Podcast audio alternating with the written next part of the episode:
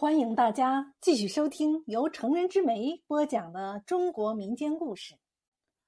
您现在收听的是朱元璋的故事，《官多发乱》。朱元璋在南京登基，创建了明朝，就预备封赏功臣、亲属、亲戚和朋友。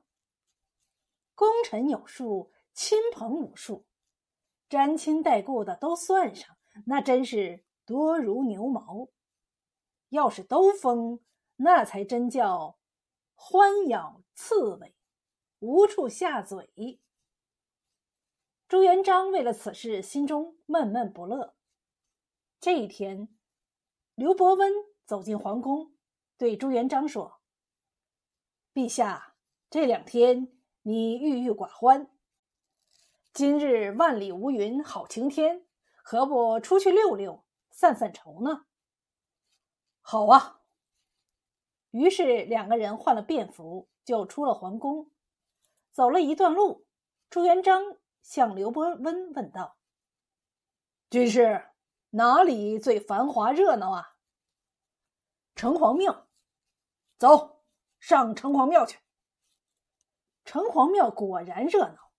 进了庙，朱元璋便看到大殿西侧粉墙下围着一群人，正在瞧着墙上的一幅画，议论纷纷。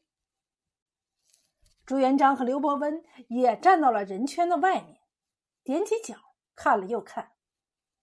只见墙上那幅画，画的是一个人，头上长着一束一束挺起的头发，乱的像。草鸡窝一样，每束头发上都顶着一顶帽子。朱元璋跟许多人一样，瞧了又瞧，想了又想，就是不明白是什么意思。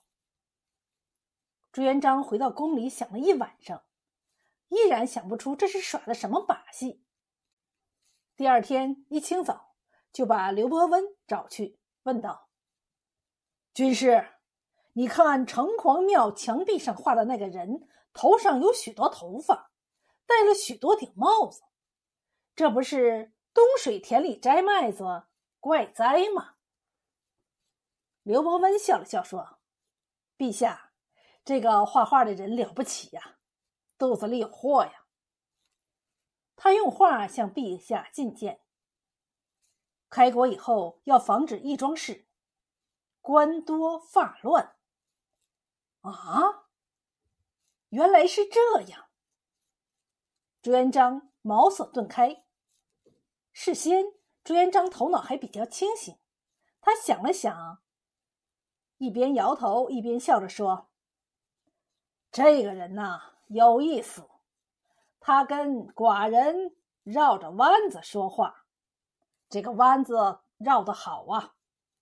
我立即采纳，传旨下去。”今后只封功臣，不封亲朋了。刘伯温高兴地说：“吾皇圣明。”